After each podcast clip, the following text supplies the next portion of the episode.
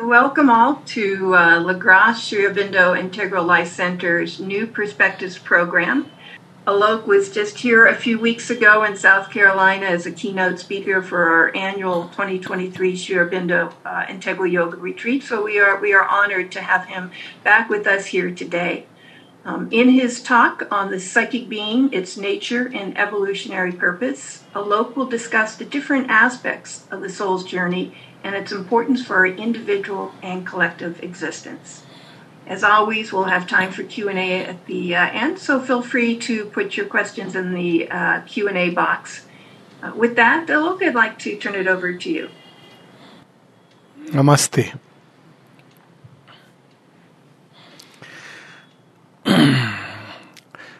In one of his letters to Nirodha, Sri says that there are two things only that you need to know. One, there is a soul within, and second, there is a grace above. And Nirodha asks him that is it really so? Is it only these two things that we need to know? And he says yes. And it's so unfortunate that um, in through all our development and education, these two, especially the former, is the most neglected topic. Even grace, and I would suggest someday we should uh, also speak about grace, that mysterious something that uh, without which life creation would have collapsed. If you look at uh, you know the way it is developed, the way it develops, and uh, soul is that nuclear point, focal point that can connect us with the grace, the action of grace, how it operates, how we can become receptive to its instrument. But for today, we have the soul, and uh, Sri Aurobindo reminds us that the only tragedy in life is to have died without recognizing the soul, without realizing the soul. And yet, for most of us, we don't even consider it as a tragedy. So, what really is this soul and what is this uh, soul life, its nature? Well, just as palmist will tell us that we have two lifelines. There is one which is outer, which we call as the lifeline, and the other which is the supportive lifeline, that which supports. And this inner lifeline, we may we may say that is a life which is consisting of our inner being which in turn is still in contact with something still deeper, the inmost life or the life of the soul. And we know only the surface life, or we try to know only the surface life, which is a life of events, circumstances, shaping us. We think that we are controlling our events and circumstances, but more often than not, we discover how all that we planned, all that we thought should happen, doesn't happen, and something else takes its place and we wonder at the hidden cause of things. So that's because there is another part deep within us that is prompting us, shaping us, drawing in forces from the cosmos. Unlike the outer being, the inner being is in touch with the whole creation and the cosmos. And uh, this inner being, with its in, inner thoughts, feelings, hopes, aspirations, is the one which is drawing forces in our environment and uh, deep within this inner being is hidden as a seed within its crust or uh, layers the secret soul. So, what really is this secret soul? And we have such a wonderful uh, description in, in the origin of uh, creation itself that the mother and Sri Aurobindo gives. And uh, it's in the form of a story, and it's worthwhile starting from there. And the story goes um, that when the divine starts the creation or the one, he brings out of himself the Shakti, and the Shakti dances and dances and creates and creates.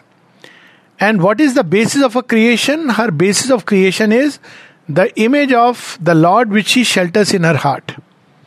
And therefore she creates, endlessly creates, countless names, forms, names, forms, layers, planes, because she is infinite.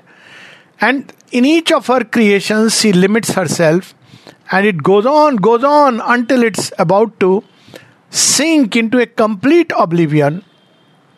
And that's when we see to provide a stable basis, the Lord Himself becomes the base, Brahman, and in Puranic legends, He becomes Shiva, the inert, the Tamoguni, on whom Shakti is dancing as Prakriti. So, this is where the dance has taken its extreme leap, plunge into an utter darkness. And then this creation has to be rescued out. Why? Because as she steps her feet on Shiva and the dance is stabilized on the Lord, she suddenly realizes, recognizes what she is here for, and she starts searching for him, and the reverse process begins. But in this process, when the two meet thus, something is created, something that she brings out of herself to help in this entire journey.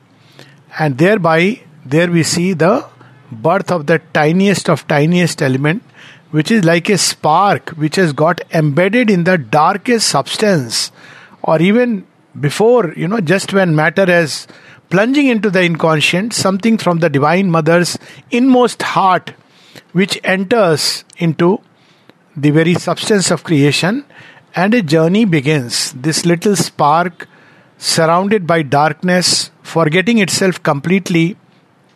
That's why it is called as Anish, not self, not its Lord.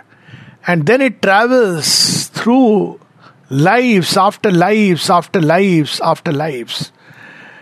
And then we are told by some well meaning uh, people that uh, why is it traveling through all these lives?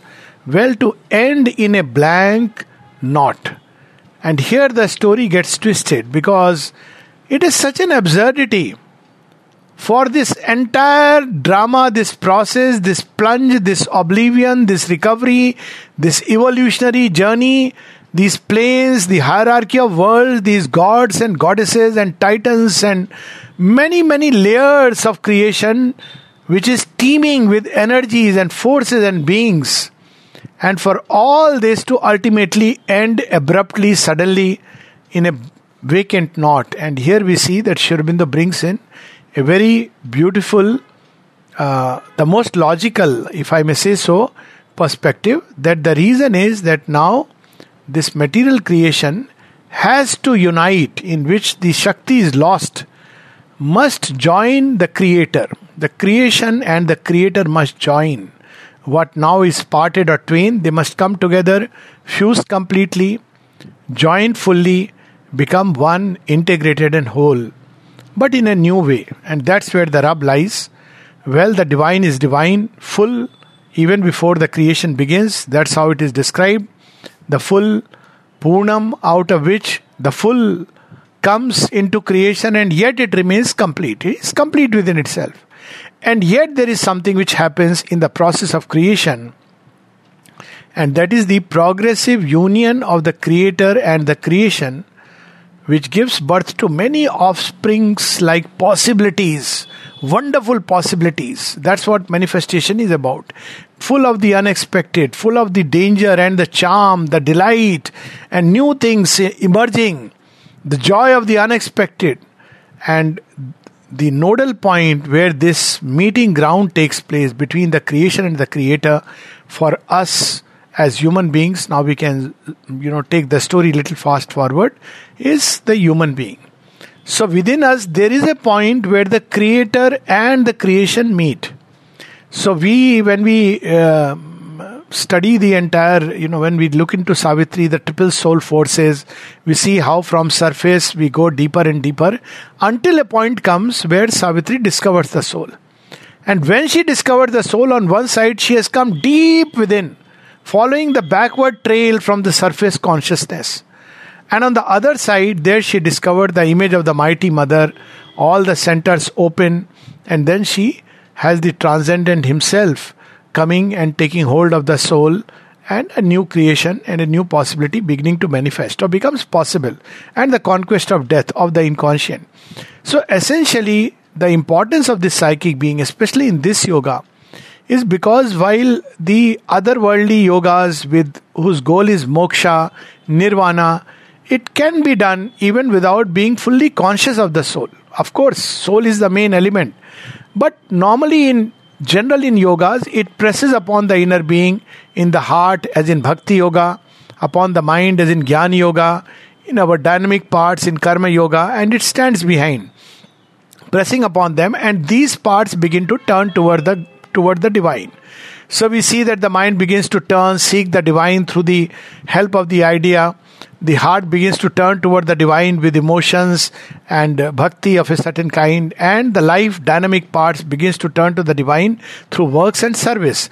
And the soul is behind. Yet any of these parts can, by the intensity of aspiration and concentration, as if cut a little hole, a little beam like a laser through the magic circle of nature, and in that part, something of us escapes and finds the Creator, joins with the Creator, leaving the rest of nature as a cloak or a worn out garment. And quite naturally, that is one consummation we have all heard. But in these yogas, because they insist on an escape, there is no real necessity of discovering the psychic being. That's why we see that it's something very unique to Sri yoga, though it is mentioned in the yoga of the Upanishads, uh, it is mentioned in the Vedas, hinted in the Vedas, but it is developed fully in Sri yoga because here the goal is to join the creator in the creation, and the psychic being is that element which has consciously plunged into creation with the whole will and objective of uniting it with the creator. And that is why we see those lines in Savitri where the queen blames God for all that is happening, why and who put us here. And he says that, uh, well, we chose for it. Something in us chose for it, attracted by the otherness of self. There was a vast dark darkness and it plunged into it and that's why anytime anyone who discovers the soul that there is a whole reversal of looking at life and creation what looked like an impossibility begins to look like a challenge we must overcome and overpass. These are some of the signs which at some point, of course, will be discussed. What looked like as something which cannot happen, cannot be done, and is better to escape, that appears to be the task, the work, the mission that must be done, must be accomplished, because that is the nature of the soul. So the soul is that evolutionary element which has come from the divine and tagged along. It's like a chip of the divine. Just like there are viruses which spoil the computer, this is like a self upgrading divine element in creation which keeps on upgrading itself, evolving, and as it evolves, nature also evolves, even material creation evolves. That is the beautiful part, and that's why it's great role even in our everyday life. So let's say as a counselor, if somebody would ask how to improve my relations, and if I am in a mystic mood and don't want the whole process to, through which one has to go through, I would simply say, find your soul. So one would just wonder, how is soul going to uh, help me in my everyday relation? Well, because when we discover the soul, then we understand what the true relation should be.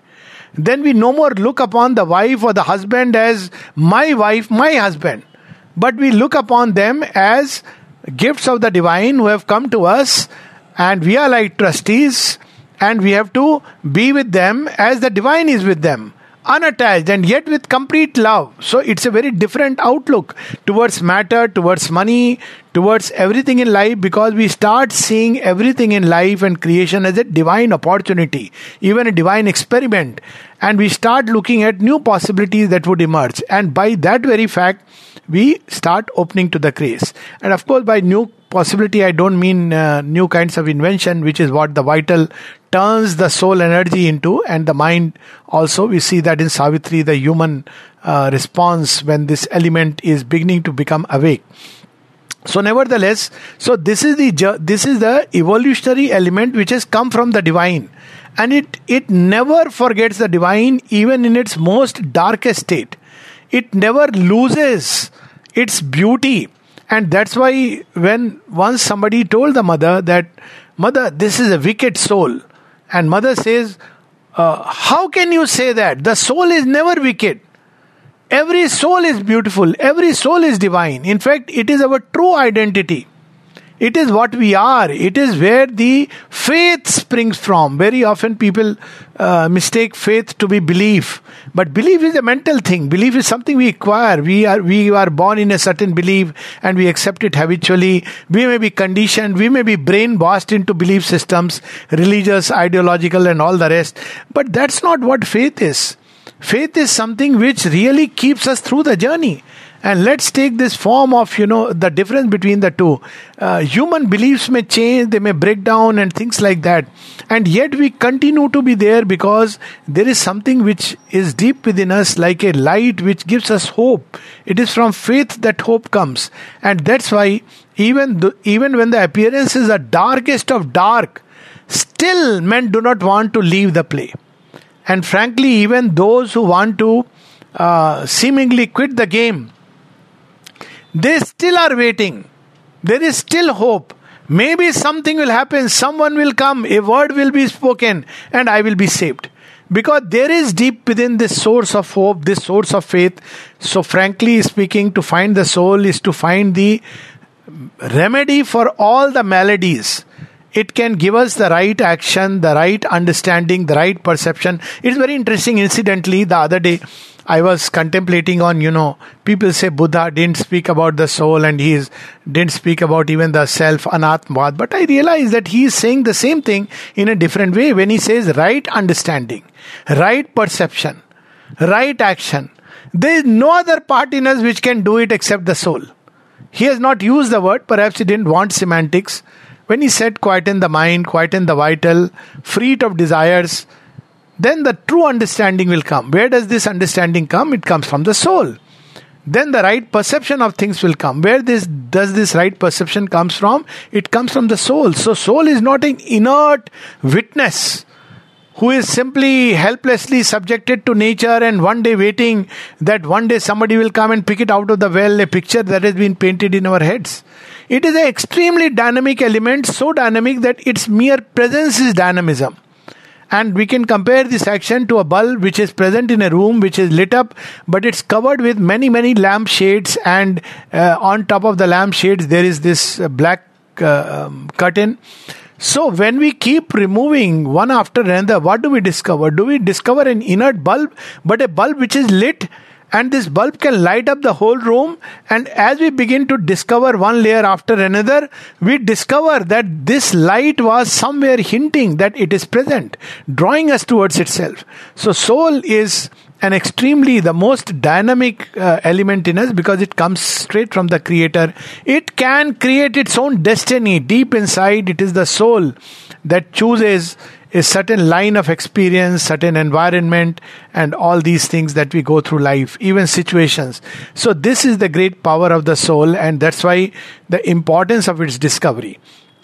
So, this is the entire journey through which the soul comes from the divine, enters into the inconscious, and from this inconscious, it starts the journey back.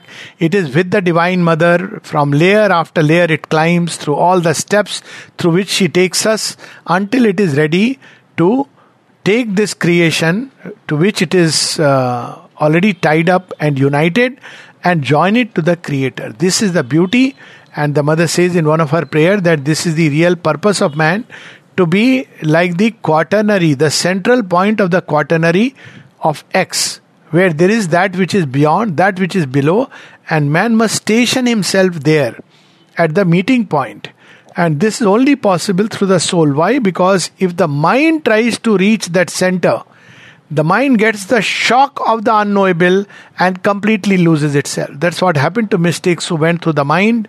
They touched that point and it was so impersonal. Sri speaks of it in the Life Divine. And when it reached that point, it just entered into a vast impersonality of Brahman, the stillness and the silence, and uh, nothing. It, it couldn't really join. It it vanished into that. And when we approach purely by the heart not the deeper psychic but by the emotional heart that ecstasy is so much to bear. And it is so captivating so charming that we do not come back into creation. The other day i was seeing a little dance drama of uh, chaitanya mahaprabhu's uh, how he you know finally left his uh, wife and mother by the love of Krishna. He's enamored by Krishna, and finally he leaves them. They are crying, and he cannot because he is so much captivated by Krishna that nothing can hold him back. He understands their pain, but he is just God crazy, literally. And ultimately, he goes and fuses into Krishna while they are left behind. So it's a strange kind of feeling I had when I saw this. On one side, there is the joy of the being returning back to the divine in ecstasy of the divine beloved, flinging into his or her arms, and on the other hand, the work and purpose for which he had come, that is left, it is abandoned. This happens when we approach that great reality through the mind or the heart. And that's what we see in many of the stories and legends. And uh, i'll not enter into it that. Uh, but here in Aurobindo's yoga the starting point is something still deeper. That's why Aurobindo speaks of not the seeking of the mind but aspiration in the soul. Aspiration is something different from seeking aspiration implies that there is something which is already there and it aspires for that. Seeking mind may have doubts time to time that well what i am seeking is there something like an absolute source of knowledge? But to the soul there is this ultimate knowledge and it aspires for that truth for that light for that knowledge. So that's why we see that aspiration which springs from the soul never a shadow of doubt can cross it. It can cross the mind when the mind begins to seek, it may cross the mind, but never in the soul. Its nature is to aspire for that which secretly it knows. So it contains within it all the elements of the divine as an essence, as a seed contains the tree. And its aspiration is to grow back into the tree. Its aspiration is each soul is a mode of the divine. Divine is infinite. Now, you know, not that each soul will manifest in manifestation, there always be variety and degrees. So each soul is meant to express a certain mode of manifestation of the divine. That's how we can talk of family of souls. So there are family of souls which together come down to do the divine work. There are family of souls which are innately turned in bhakti, in love, in self-giving toward the divine. There are family of souls and beings which come with a kind of God knowledge, aspiration for God knowledge, and it comes quite naturally and spontaneously to them. And we see that also in many of the stories. So this there is a soul family which sometimes, more often than not, is different from the physical family. So that's why it is said, mother confirms this children of the same family are rarely born under the same roof. Now, why does this happen? So, in the early stages of evolution, this itself becomes a means of evolving further. It's like when we are faced with completely contrary appearances. Say a person who is born to express the true knowledge, he will be surrounded by things that contradict it. Initially, it is like that. So, the circumstances, situations of a soul taking a human life in its early stages will be all that contradicts it. And through that challenge, it begins to grow and as it grows, it begins to become aware that this contradiction is not so much outside but within me. Like in Buddha's life, we say that the last battle he has to fight is not with the demons outside, but with Mara, who is nothing else but the ego. So that's where it begins to become aware that there is within me that shadow which is preventing my advance. And then, of course, it has to either merge or if it is mostly it is here for the terrestrial work, it becomes uh, a conscious point of becoming a representative of a certain difficulty and a possibility. So there are souls which come with a certain kind of possibilities. And there are families, cluster of souls, and that's what we see often in even in spiritual uh, though spirituality is a vast field we'll see that there are sects and cults formed around a certain path and approach. And even when they, we have the wideness like sanatan dharma or Sri Aurobindo's yoga still we will see there are angles of approach and there are modes of manifestation of the divine through certain kinds of soul types. So these are soul types which uh, have not been uh, really studied. Sri Aurobindo once gives a very um, passing hint when Dilip Kumar Roy speaks about men who approach through the intellect. Don't you think they will have a wider realization? And Sri Aurobindo says, well, maybe homo intellectualis may have a wider realization but he will miss what the Homo psychicus will find. Maybe something not so wide but more intense, and that intensity will, is required for the completeness. So, of course, in Sri Aurobindo's yoga, we take all these things together, but still there will be an angle of manifestation. So, there are these families of soul, which uh, first stage of soul development through early lives, it is anish, it is sleeping like a baby in the womb of the mother, knows nothing, and it is being fed by nature, it is being fed by all kinds of elements elements, even the darkest element, because the moment there is the darkest of appearances, the soul it carries the light within. It is its very nature. It suddenly brings out that light from within itself and presses that light on the surface. It may or may not win in the earlier stages, but you know it ultimately is overpowered but yet it comes back by that exercise, its light increases. And in another life, there is a still greater light. So there is no retrogression. And there is the darkness, there is the challenge. And again, in another light, the light increases till the soul begins to turn upon itself to look for the source of light. That's when, instead of being Anish, completely not self, not E, not Lord, it changes into a witness, the Sakshi, a student of itself. It begins to try to understand who am I? What is the source from where I am deriving? Source of love, source of light, source of wisdom, source of truth. Where is truth? And during this stage, we see that something very interesting happens. It begins to seek for these three elements, which are, we may say, the basic innate attributes of the soul.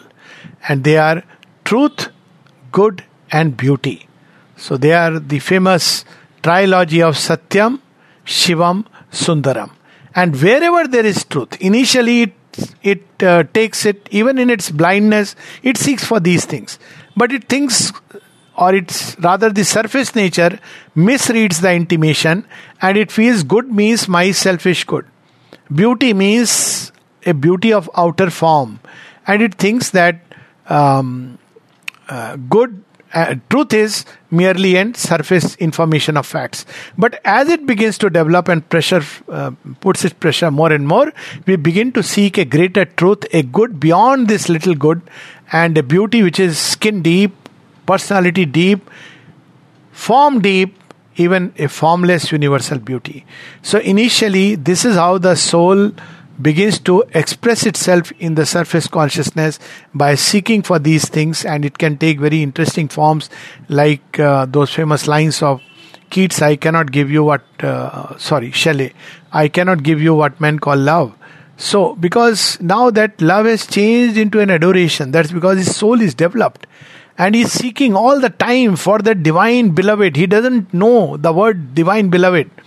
So he's seeking it in many forms and cannot find. He feels that that love which is there in his heart is not understood. So, this is a stage through which the soul passes where it is beginning to become a student of itself. So, Anish, then Sakshi, then it becomes an Anumanta. It begins to develop a kind of discernment.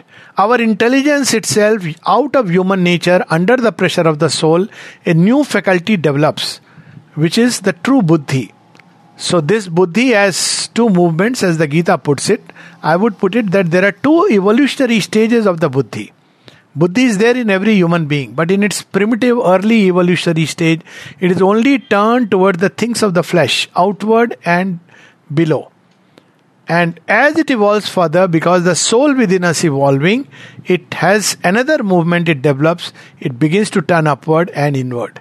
So once this happens, the soul, instead of just being a Sakshi, begins to become an Anumanta. It begins to sanction the works of nature. Before that, when it is Anish, it is helplessly signing wherever nature takes. And as Aurobindo describes, a, a, a regency which indifferently signs the acts. Whatever nature tells him, that that uh, you know in that direction it flows. It's in the womb but slowly it begins to question, it begins to discern and make conscious choices. Frankly speaking, true choices begin at least when the buddhi is awakened and it's turned upward and downward. Before that, we use the word choice, but like many things, we use this word choice, love, knowledge, but it's not these things at all. What we call as choice is simply drifting by the vital. So, this is how the soul reaches this third, third stage of evolution where it becomes the Anumanta. And then, when it begins to sanction, make conscious choices, it accepts certain movements of nature but denies certain movement, that it begins to finally turn towards recovering and discovering and recovering its own divinity and becomes the master, the lord of nature. Ish. So, this is the entire journey and this journey takes place and the same journey is replicated as we see in human life because the plan is the same. So we see the seed being buried in the soil being attracted in its darkness towards the light which it feels but doesn't see. Then the outer crust breaks. It is fed by all the waste and stifling elements of nature. It feels the pressure of the earth around it wants to break free but the earth is pressing on all sides. And yet it breaks ultimately free from the crust as it dissolves and it comes out, comes out as if led by an unseen force till it breaks free from the ground and opens to the sun.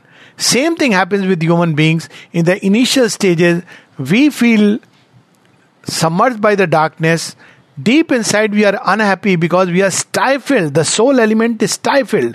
And we seek this happiness in all kinds of things, all kinds of foolishnesses, stupidity. We want power by crushing others, stifling others, and thereby, this is what is called as the Asuric birth, in which we are born initially as an Asura. Not the soul is not an Asura, the soul is simply submerged in darkness. It cannot, ha- it is like helpless, and yet it slowly grows, and every Asura has a divine future, as a godlike future, to put it that way, and therefore none should give up.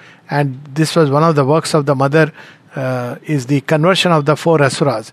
And equally, every godlike person has a past which is an asuric past, and both are required. One to the asuric lives are like lives of challenge, struggle, intense struggle, and through them the strength increases in us and the godlike lives when we are what is called as fine, noble human being, the Rajo Sattvic life, as opposed to the Tamo Rajasic life, uh, more luminous, more brighter life.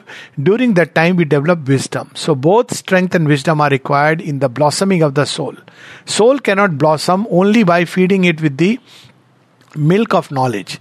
It needs to take the real challenge of life. So, these this is how the soul journeys, and again we see it in the mother's womb. It comes enters into the darkness not knowing how it is. Then there is the uh, restlessness. It wants to come out. There are many people who feel very stifled and they don't know why they they run here and there to get some pleasure. They drink they party they try to forget themselves. They try to run away from themselves but you cannot do that ultimately. And eventually out of this stifling something burst open. And that's why certain radical conversions human life is full of these radical conversions most unexpected conversions where a person was today completely as if submerged in a kind of life and suddenly something opens and he begins to change he begins to seek something. So this is how the soul there comes a life when there is a trans uh, moment of transition and in that life it experiences maximum stifling. In fact nowadays many youngsters whom i see feel stifled. They want to break free from their environment. Some of them unfortunately want to die. Not realizing you have to die to the ego. You have to break free from this bondage of ignorance which is stifling and a time comes when, held by the divine grace above or prompted by the divine grace, the uh, hen which is outside, when the chick is ready, it pecks and the chick flies out. So that's how the journey is. Each time the soul takes a human body, it comes for this very purpose, ultimately. And how does it uh, enter? When it is anish, then it is led by the blind forces of nature. Very often people uh, feel that soul chooses uh, the womb well, yes and no. I mean, it's not yet developed to make a choice. Uh, but nature itself knows, it has its own wisdom which operates within nature. And the soul is automatically automatically attracted in such a way. It's not a conscious choice that way that will give it the experiences that are needed. So it enters into a womb where it needs certain experiences, and that's why when we try to oversimplify uh, creation, uh, sometimes we try to help in our over enthusiastic help, we abort the butterfly. So there are a whole lot of this. Uh, uh, sorry to say, but philanthropist and you know altruist who who deprive that uh, needed labor which is required. Unfortunately, in the early stages, we need it.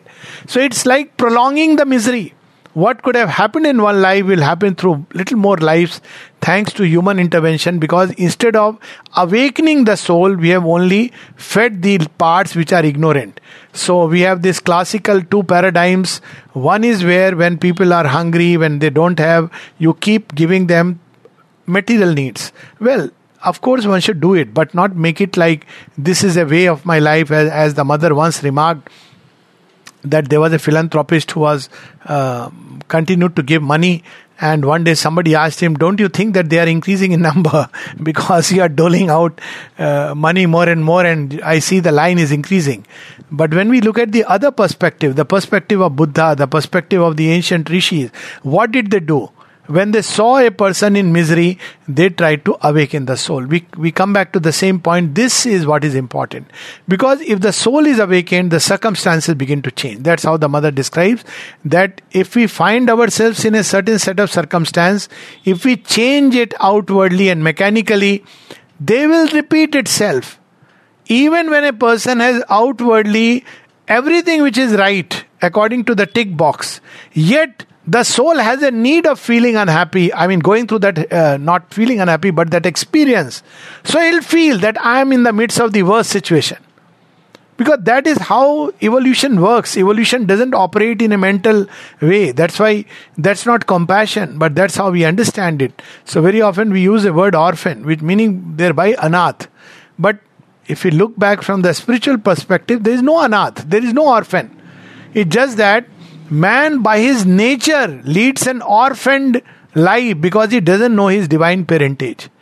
So, to help an orphan is to make him find his true parents and not keep giving him outwardly. That may be a temporary remedy, but the true remedy for the spiritual path, often people ask, why don't, in the ashram context, why don't they indulge in philanthropy, have free hospitals, and, uh, you know, free meals, etc. And that's because we don't want to give temporary, not even remedies, but, uh, you know, they will strengthen ultimately the ignorance. We want the permanent remedy, and the permanent remedy is to discover the soul. Now, when the soul develops, then comes a point of time it begins to more and more dictate the environment, circumstance, even the parent. It knows what it wants to choose. And then it will take, it will begin to, it has its own innate intuitive sense like a torch light. And through that, it can sense a corresponding vibration in the parents and it will be drawn towards a kind of parents for a certain kind of inner experience. They may not be as we think that the more developed soul will choose rich environment, may not be at all. As the mother says, a soul which has gone through the experience of being a princess or a queen may want to be born in an ordinary peasant home because that will help it to develop further. So it will choose that kind of environment where it will develop the soul elements. So that's why we see that beyond a certain point of development, human beings begin to seek that uh, and automatically reach there. In the Gita, it is said very cryptically that those who have sought me in, in a particular lifetime, what kind of birth do I grant them? So he doesn't say he'll be born in a very rich family or born in, uh, you know, to the president of uh, America uh, or, you know, the head of a sultanate. he will be born in a family of bhaktas family of devotees. It is very interesting. It says uh, he will be born in such a family where he will quickly recover the yoga and turn towards me. So the soul vision completely changes. Its choices, values are very different. Then it begins to enter or seek for parents who are developed enough who can support this deeper aspiration, regardless of what they outwardly may be. And that's when the real game begins, the real journey begins. Before that, nature is dragging with a deep wisdom hidden inside it, and yet ultimately it reaches a point where the soul is conscious or conscious enough to make the choice of the environment, and then it begins to grow much faster at an exponential rate till it reaches a point where the soul has conscious aspiration. Birth of conscious aspiration means that I am round the corner. The mother describes that if there is conscious aspiration and it cannot be fabricated, we may pray by reading a prayer and pray every day. But aspiration, interestingly, cannot be fabricated. It is something which is unique to each soul. And once aspiration is born, the mother says usually it is the last life. Sometimes it may take maximum two or three lives. But if aspiration is there, is the last life for freedom from ignorance. In that life, or maybe another, the person will discover who that person is, what is its relation with the divine, the mission, because the moment the psychic being discovers itself, there is this central being sitting up who was always above in the company of the divine. It has not entered into time and space. That is the Jivatma in its pristine purity. It is yet guiding the psychic being. It is like the original blueprint, like the original GPS. It is pointing the psychic being, oh no, turn this way, take a little turn that way. Though he doesn't know that there is a helping hand which has led me. And then, when the psychic being becomes conscious, it fuses with the central being. We see described that in Savitri, where the two meet in a chamber of light and fire and grow one. And then, what happens? We become conscious of that particular work and mission for which we have come upon earth. Until then, it is society, parents, vital, mental, all these exercises. Then we become conscious and then we go straight towards it, whatever that mission may be. And then there is that very clear aim and if the soul chooses the yoga of transformation even before that a developed psychic being many things can happen. It is a free being. It can move out of manifestation. It can join with a line of descent from above. It can embody a godhead and become a vibhuti or it can become ultimately be here consciously to a work of to a work of the divine in the world or it can even become a leader of mankind in the march beyond ignorance, or it may participate in the yoga of transformation and all of the above and take upon itself all the challenges and difficulties of nature as a representative being. So that's why, that's how we see this entire journey. And it's a fascinating journey full of, uh, I feel, uh, not, uh, well, danger is also delight to the soul. It drinks experience like a strengthening wine. The beautiful passage describing in Savitri the soul view of things. In the divine comedy, a participant. It comes to play ball with time and circumstance. It doesn't mind if death is on the other side. It says, Come, let's play. You, if you are death, I am immortal because the soul is conscious of its immortality. No amount of death of the body can convince the soul that it is not immortal. It knows its immortality. That's how Aurobindo says in his poem, The Divine Worker No power can slay my soul, it lives in thee, thy presence is my immortality. And then actually the real life begins. Honestly, it begins only after discovering the soul because we discover the real purpose, we discover the divine presence within, it, we can discover the universal consciousness, the Brahman, the cosmic consciousness, the cosmic truth, and we can discover beyond the individual and the universal, the transcendent divine, and we can discover the same truth manifesting in each other, but in each one from a different angle. Then quarrel cease, then unity becomes natural, then brotherhood is a self existent reality, and then there is peace and light in all the worlds, then harmony is born and truth and divine love govern the world. So, for all these things that we seek, including a kingdom of heaven on earth, the first task, the first business is to discover the soul, not just a concept in the mind. And I am sure there are uh, other uh, speakers and other camps in which we'll speak about how to discover and what happens when we discover. But all that I can say is the most marvelous, fascinating discovery, much more fascinating than discovering, uh, you know, the greatest mountains. Um, somebody asked, let me close with this little, uh, you know, in, in a school, one child was asked this question to write about an explorer. So the child asked me, uh, usual name, Marco Polo, Megasthenes, Vasco da Gama, Christopher Columbus. I said, none of these. So who is the explorer? We are the explorer. Because we are exploring uncharted oceans, unknown continents, unknown climes through many lives. What an explorer! The soul is the great explorer, the great adventurer, who through all these different lives ultimately grows towards the fullness of the tree that, it, that is contained in it as a seed. Naturally, in this movement, there is no backward retrogression. Maybe momentarily, that's a special area I'm not touching upon because Sri Krishna does speak about it passingly. But it is a constant forward march. Out of the darkness, we still go grow towards light. Out of hate and division, we'll grow towards love and unity. Out of evil, we'll go towards triumph of truth and good. Why? Because there is a soul within and there is grace above.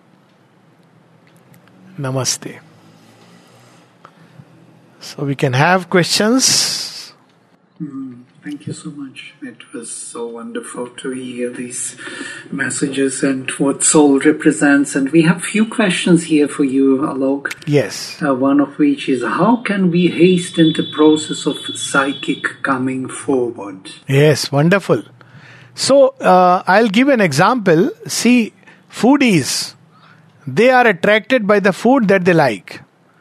So provide the right kind of food and the soul will just jump out. You know, there is, when we grow up, I'm talking now of the Indian traditions, some very beautiful things. So every day my father would do two hours of puja and he would not get up from the asan. Once he would sit. So he used to say, if you sit, even for going for urine, suddenly Naradji, who is all around, he will come and sit on your asan. So you should continue with that. So I used, you know, that time it used to sound so funny. It is also said that wherever there is Rama Katha going on, Hanuman is present by default. So, meaning thereby that feed the soul with the food that it needs. And unfortunately, that food is not provided. Even in paid, uh, even in temples and churches and uh, all other places, because that food has to be provided. That's what satsang is about provided the food that it needs. And for me, the best satsang that one can ever have, this is a kind of satsang, incidentally. And thanks to these efforts, that I'm sure many people, because this is the food of the soul, this is what it needs. All the time we are with newspaper and WhatsApp and uh, uh, I don't know what are the new technological form, news and uh, internet, but we are not getting this food of, for the soul. The moment you give it, it will come out. It's like showing a carrot to a rabbit. it's a crude way of putting it. Equally, show it something crude and vulgar, it will shrink into the background by divine disgust. It instinctively recognizes the good from the evil, the true from the false. It shrinks from all that is ugly. It cannot stay in that environment. So there is a double process one, to create our outer life and the inner life. Full of things that are beautiful, harmonious, true, and for that, best way is satsang. For satsang, this is very good, camps are very good, but the best is to dwell in the company of the books of Sri Aurobindo and the Mother. I, I mean, for me, that is really satsang. When we read Sri Aurobindo and the Mother, the soul will leap like this. Oh, thank you so much, it will say, for getting them and reading them. So, at the same time, the other movement, stay away from all that is particularly crude, vulgar, unrefined. So, in traditions, it was so correctly said, and it's so true. When somebody said, Oh, all this is nonsense, there is no God, there is no soul, all this, you know what the masters would say? They would not try to convince, they would say, Your mind is very crude and full of grossness. And it is so true. They didn't ask the person's character. They said, Your mind is full of crudeness and grossness. It must be purified and refined. That's why we have this very beautiful story in that Prashna Upanishad, where the six rishis, I'm forgetting their names, um, go to Pipalad. Uh, I think one of them is Uddalak. If and they ask Rishi Pipalad that we have certain questions. They are themselves rishis. They're not ordinary beings. And what does Rishi Pipalad say? He doesn't say, okay, come, let's have a question answer session. He says, stay here for one year, practice tapasya, practice brahmacharya, and then after one year, if you are ready with your questions and I am capable of answering them, then I will answer. It's a very interesting Upanishad of the six questions. Prashna Upanishad. And that's where it is a kind of, we have to prepare a whole environment, friendship, company, it means everything the vital interchanges. That's why many of these rishis, uh, or you know, they wanted to slightly withdraw. So, all life is yoga doesn't mean that we go to any and every party and everything and all kinds of engagements in all life is yoga. Even within the ashram, which is so much conterminous with the world, it doesn't mean that one just goes here and there everywhere because God is everywhere. so, the first step is to ensure that the environment is such that it doesn't throw those vibrations, energies, even people who may be counterproductive to the they, the soul will not step out. It's a little if it's a warrior soul, it has developed to that extent, then it will demolish all that. But generally, so it's good to have that environment nice, beautiful, even outwardly, inwardly, through books, through meditation, contemplation, satsang. These are the ways to bring the soul forward. And of course, love for the mother, if that is awakened, then the soul is actually already forward. Self giving to the divine. If that has happened, nothing more is really needed. That is enough to do the rest. Yes. Mm-hmm. Thank you so much. There is another question. How do we become optimistic at the same time, not have any attachment with the results of action? Yes, so as I said, uh, the first part is very easy. How do we become optimistic? As I said, mystically, one would say that find the soul, because the soul is always optimistic, because it knows the grace above. It knows there is a divine within. But let's give a logical reply because question is on a different ground. So, what is the basis of optimism and hope? Death asks Savitri, and Savitri replies very beautifully, and we can uh, pre, uh, paraphrase it in our own way, we can have one of the two options. I am now talking pure logic. Is there a divine origin to creation or no? Yes or no, like we can put in tech checklist. If we say no, there is no divine origin, then the question is meaningless. If we say there is a divine origin in creation and the divine is immanent in creation, then nothing, nothing, absolutely nothing can eventually prevent this creation from be- becoming divine. So, what is the source of hope? The divine presence in matter. And what is that part which recognizes it? It is the soul. So, this is what we have to understand that these are the two approaches to life. In one approach, there is no divine origin, the life is meant only for eat, drink, and be merry. That can hardly be called hope eh, by any sensible common sense. And if there is a divine origin, again, divine origin in terms of divine being immanent in creation, which is what the Sanatan Dharma teaches us, and on Sanatan Dharma based, uh, you know, approaches, then there, there is nothing else but hope. However long the darkness be, that which is hidden inside will come out. It is the straight plain logic of things. That's why Sri says the supramental change is inevitable in the very logic of things. Why? Because supermind is involved in creation, it is bound to emerge through evolution. Time taken, notwithstanding. So, this is the basis of hope. To strengthen that hope, read Mother and Sri so, they're so full of hope. Always full of hope. There is one more question. Uh, can a person who triggers all that is ugly inside of us so as to set a series of events that lead to one's transformation be considered a member of our soul family? this is a very interesting question. Well, let's put it like this. The soul can use everything, the deepest darkness for its growth that doesn't mean we should feed it with darkness to grow. Let me put it like that. And uh, Nirodha once asked Sri Aurobindo, I don't understand why should the divine need to be given filtered water because he's the divine. Every germ and bacteria he can absorb. So why give filtered water? And Sri replied in another way, but why would you like to feed the divine with germs and bacteria and viruses? so it's true that the soul can use anything and everything. Out of evil, yet good emerges. But how much more beautiful that we can help this emergence with less struggle, less pain by walking the sunlit path. Surely there is the, you know, darkness can help because it intensifies the aspiration for light. But how much better if even when there is day, we aspire that may the sun never set and all glows with the glory and the wonder of the Lord. That is the difference. I, I have just a, a quick question, uh, Alok. Yes, if please. I may. Um, yes, please. What is the role of the inner being in terms of the discovery or the uncovering of the soul? Oh. Where does that inner being come in yeah. the process of discovery? So let's look at it like that. The outer being is a completely closed territory. It is the hard shell of the ego. So it is uh, the most external surface man, identified purely by name, form, outer appearances, etc. Now, in this state, we are completely imprisoned by the senses, and there is no chance of discovering the soul.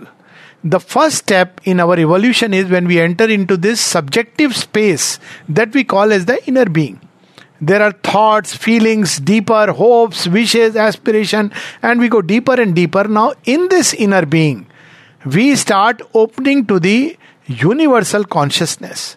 And this is a passage through which we have to pass. Now, this passage has its own, offers its own help and offers its own difficulties and challenges. Now, Sri speaks about this as the intermediate zone through which one has to pass. We see it described in Savitri everybody has to pass through it.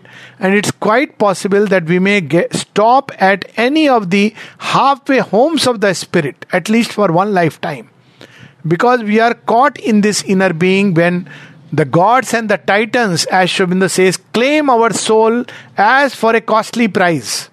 So it is so important to walk through this territory very consciously that's why you know uh, even Sri Aurobindo, when I had read in synthesis, I was so it it brought in that active vigilance that how one has to be conscious, even a soul which is becoming on the verge, a being who is on the verge of discovering, is becoming an instrument of the divine, can be waylaid and turned into an instrument of the asuric design.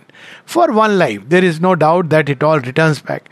So, inner being, it can help us by consciously cultivating thoughts which are beautiful, feelings that are turned towards light and harmony and beauty and love and sweetness, life that is dedicated to the service of the divine, and equally, we may not bother about it. We may think just by concentrating in the heart we are going to find.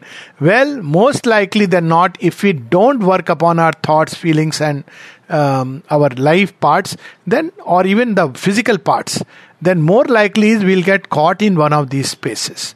That's why we have to very consciously reject ambition, uh, excessive sexuality, fear, all these things from the inner being and cultivate uh, you know thoughts which are turned upward thoughts which turn toward the divine. That's what is called is giving in our thoughts to the divine. Dwell in the thoughts of the divine very consciously. Every time contrary thoughts come so uh, we have to turn it by the pressure of the will. No no this is not what i am supposed to be thinking. Catch it and turn it toward the divine. Every time a feeling which is dark ugly narrow which uh, uh, you know arises from the uh, mud of the lower nature we have to show it the light from above. Educate these parts. Tell them that this is not worthy of the great path that i am being carried on. And to constantly substitute that feeling with love joy, all this is the constant work that should go on. Because ultimately, it is the inner being which will become the inner man, the true personality. So it is the personality, the real person. Outer is nothing. We think outer and the world sees the outer. So it is the passage towards the soul, and like all passages, it offers offers help, it offers resistances, and we have to tread through it consciously because on one side it has those uh, shortcuts through which we can make glorious ascents, like that. what's that game? Snakes and ladders. And we have ambushes waiting round the corner through which we may gravitate downwards. So, in inner being, one has to be very conscious and keep remembering the focus that where I have to go. That's why paths which rely more and more on surrender on the Divine Mother are much safer than those of tapasya relying on their own effort.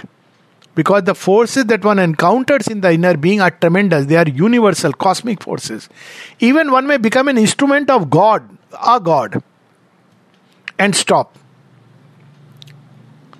and leave aside becoming instrument of the deceptive forces but if the grace is there one has surrendered more and more then one goes safely mm. thank, thank you. you. so much yes uh, there are questions warming up. People are warming up to, to the discussion as usual, as you know.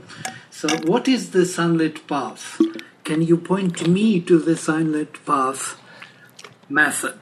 Is the method, sunlit path method. Whatever be the darkness, whatever be the surrounding situation, circumstance, seek for the light and know that the sun is there even when there is darkness abounds. It's the path of faith, path of aspiration toward the sun. If one is surrounded by darkness, don't believe in the darkness. Don't waste time complaining, grumbling, blaming, worst of all aspire more intensely for the light. If everything seems impossible, know that for the grace there is nothing which is impossible. So that is the sunlit path which opens toward the divine grace even in the worst of situation and circumstance. So then we will discover that is sunlit. I mean, the, the sun has always been there calling us, drawing us, and eventually we enter into that straight road. Don't believe in darkness and the almightiness of evil. That's why when mother was asked, what should we teach children? One thing she said that truth conquers. And that's why in, I think it is Svetashvatar Upanishad, if I'm not mistaken, where the discovery starts like this. सत्यमेव जयते नानृतम सत्येन पंथा विततो देवयाना believe that truth will conquer one day, doesn't matter. That poem of the mother, one day. This life, another life. Of course, this truth is not legal social truth. truth will conquer and not falsehood.